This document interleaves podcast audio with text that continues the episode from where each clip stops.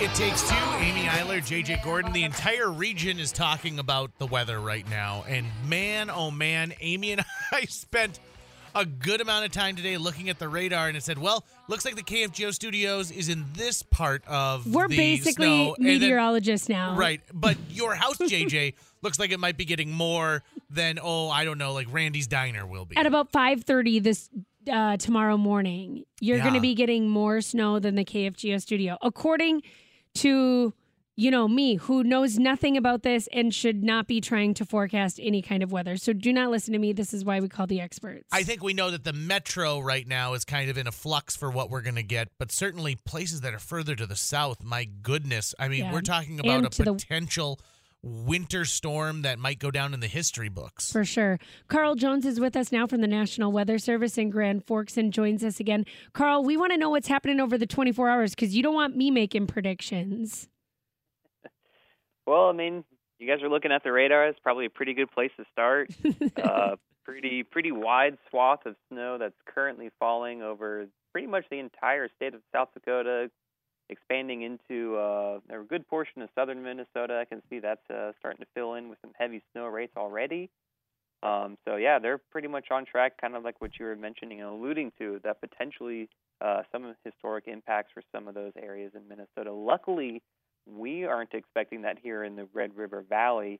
However, we still are expecting blizzard conditions to develop um, more so later on this evening and into tonight. Probably see the worst conditions getting into tonight um, during those overnight hours after sunset and through uh, the early morning hours um, until uh, early morning. We start to see those winds and the snow gradually start to taper off, and hopefully we start to see those conditions improve.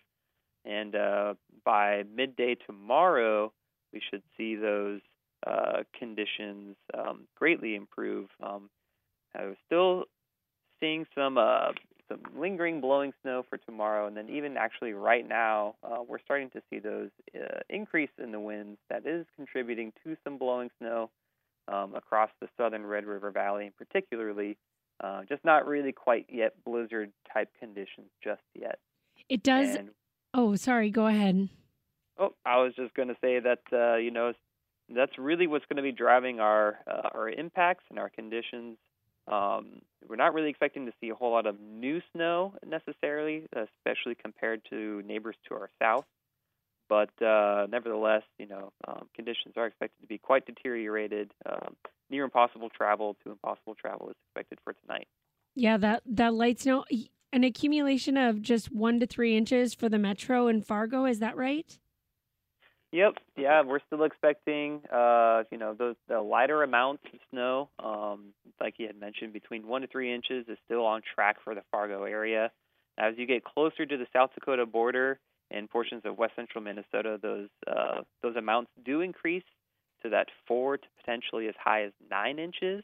Um, but that uh, again will um, probably be a rather tight gradient of snowfall, um, with higher amounts being closer to the uh, to that South Dakota border and uh, places like Alexandria or, or Grant County and that kind of thing. Carl, at this point, how how much do we think that there could be a change? Right? I mean, is there a, a good chance for any of this to shift around at all, or are we pretty much looking at what to expect?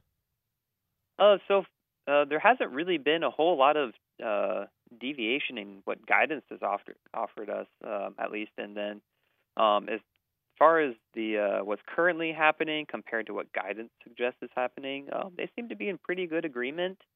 Um, so the chances for any substantial changes is uh, is rather low. At least we we're not expecting any substantial changes, any uh, any sort of things to be like, oh, uh, those got you moments. We're not really expecting those. Um, uh, you know, if anything, we might see a little bit longer to actually reach those true blizzard uh, conditions. But nevertheless, we are still seeing a very good indications that those blizzard conditions do develop, especially uh, overnight tonight. Yeah, you know, and that blizzard portion of this winter weather, we have a winter weather advisory and then a blizzard. As we know now, blizzard has everything to do with the wind and not much to do with the snow that's going to fall. But in order to get a blizzard, you need those really, really high winds, right? Correct. Exactly. You know, it's it could be comparable to fog, to dense fog. It's a visibility reduction kind of a thing. However, when you're in fog, and if you happen to pull over or you can't, tra- you know, travel far enough because it's so dense, you might not necessarily be in that life-threatening situation where you could be, at, for instance, in the middle of winter when you have these really uh, cold conditions. If you get stuck and stranded in these cold conditions, and uh, you could potentially get yourself into a life-threatening situation. Um, if you can't maintain your heat and you're stuck there for hours, uh, you're talking like risk for frostbite and hypothermia, which could be very dangerous. Carl Jones is from the National Weather Service in Grand Forks, the Grand Forks office. So I know that you're not completely following what's happening in the Twin Cities, but oof, they're in for a doozy of a winter storm here, it looks like. I know just this morning I was seeing by 10 a.m. they had already got four inches. They had canceled hundreds of flights. It looked so messy down there. Is it true that they're going to get somewhere upwards of 20 inches of snow? It's it's still possible. It's still in the realm of possibility that somewhere within uh, the central and southern portion of Minnesota could see um, that uh, you know a foot and a half um, uh, snowfall totals. It's really hard to say if the cities themselves will see that, um, just because uh, you know some things really have to align. These like really heavy bursts of snow really have to align themselves to get those those true high amounts. Um, but nevertheless, um, the cities still hold that chance that they could see those amounts, um, but also, uh, you know, pretty much the entire portion of the central and southern part of the state could see those amounts as well. That's not to say the entire central is going to see that, but just somewhere in there. Carl, not too long ago, we had a system that seemed to just kind of park itself, right? So it, it made its way across, but before we got to the tail end, the system started moving back towards us. Um, is this system slow or is it just so big and that's why these watches and warnings are so long? Yeah, so it's not so much, and I believe you're referring to our system in December where it just kind of parked itself. Um, this is not really one of those cases. Um, in this particular case, um, we have this Arctic air that's up in Canada that's pushed far enough south into the northern tier of the U.S., and that's kind of colliding with warmer air coming in from the south in the Gulf of Mexico. Um, and then we have these waves that kind of move over this this temperature gradient, if you will. And that's what's really kind of driving the elongated uh, snow potential, just because there's these multiple waves coming over this this highway, if you will, of temperature gradient to to help produce that snow.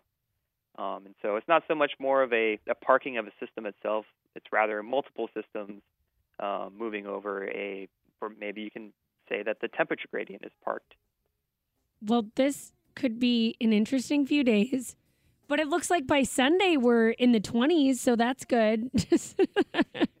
Trying yeah. to just look out a little bit spread some sunshine on this forecast, but it yeah. and it doesn't look like Grand Forks is going to get hit at all with this. So good news for you. yeah, Grand Forks will still probably see some maybe some patchy blowing snow, some drifting snow. We'll definitely be in the uh, the cold air. That's not you know that is also sure. a part of this particular uh, system. Uh, that will definitely see some cold air impacts. This morning was very cold. We saw wind chills as low as negative 50 in some portions of the state. Um, we'll probably continue to see that again tonight. Then the cold temperatures um, will last through tomorrow and even into Friday morning. Friday morning looks to be our coldest in terms of air temperatures, where we see widespread negative 20s, maybe some reaching the breaking at negative 30s.